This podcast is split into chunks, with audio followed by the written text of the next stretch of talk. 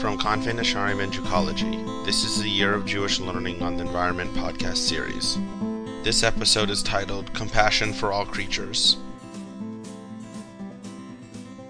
I'm Rabbi Yonatan Neril, and I want to share with you a teaching written by Rabbi David Sears on compassion for all creatures. In Psalms it is written, God is good to all, and his mercy is upon all his works. This verse is the touchstone of the rabbinic attitude toward animal welfare. The Torah espouses compassion for all creatures and affirms the sacredness of life. These values are reflected by the laws prohibiting cruelty to animals and obligations for humans to treat animals with care. A basic rule of Jewish ethics is the emulation of God's ways. In the words of the Talmud, just as he is merciful, so shall you be merciful.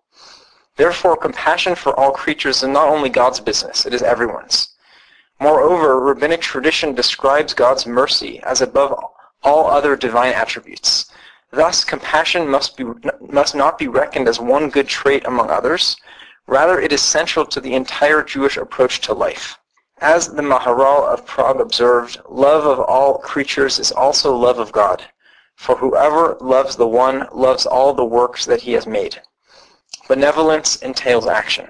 Beyond moral sentiment, Judaism mandates kindness towards animals in religious law, prohibits their abuse, and obligates their owners concerning their well-being. One of the main human uses of animals is for food. As a concession to the, to the desire for meat, the Torah permitted the slaughter of animals to Noah and his descendants. However, the permission to slaughter animals for food was given within a complex set of limitations an important part of which is concern for the suffering of those creatures who forfeit their lives for our benefit. The humane handling of livestock immediately prior to slaughter is required by halacha, or Jewish law. In today's food industry, treatment of animals prior to slaughter remains problematic. Until recent times, animals belonging to Jews typically were raised on private farms under relatively humane conditions, although no doubt there were some farms with bad conditions then as now. The shochet, or Jewish ritual slaughterer, was a familiar figure to his community. He worked for each customer on an individual basis and probably slaughtered large animals relatively infrequently. In modern society, all this has changed.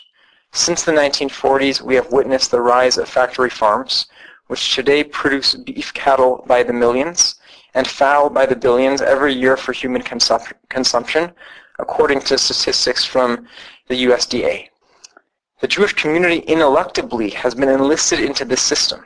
It is not commercially feasible for kosher meat suppliers to raise their own livestock, and none do so. The meat industry has developed systems of raising animals that have exponentially increased production and profits. According to the methods of factory farming, animals are commonly raised in intensely crowded, artificial environments in which their emotional needs are largely ignored. In the United States, the, animal, the Federal Animal Welfare Act specifically excludes animals raised for food. The late Rabbi Aryeh Kaplan, uh, Aryeh Carmel of the Association of Orthodox Scientists of Great Britain and faculty member of Israel's Devar Yerushalayim Yeshiva wrote, It seems doubtful that the Torah would sanction factory farming, which treats animals as machines, with apparent insensitivity to their natural needs and instincts this is a matter for decision by halachic authorities. However, there are factory farms that are exceptions to the rule. In the belief that animal slaughter can be humane, animal scientist Dr. Temple Grandin of Colorado State University, in particular has pioneered efforts to improve animal welfare conditions. Dr. Grandin created a set of humane standards under the aegis of the American Meat Institute. Many of these standards have been taken up by factory farms, but they are not legally required. Inhumane practices have a long, dark past in the American food industry, and the Jewish community cannot be blamed for them. However, we must not implicitly condone such practices, rationalizing that we have not directly violated Jewish law.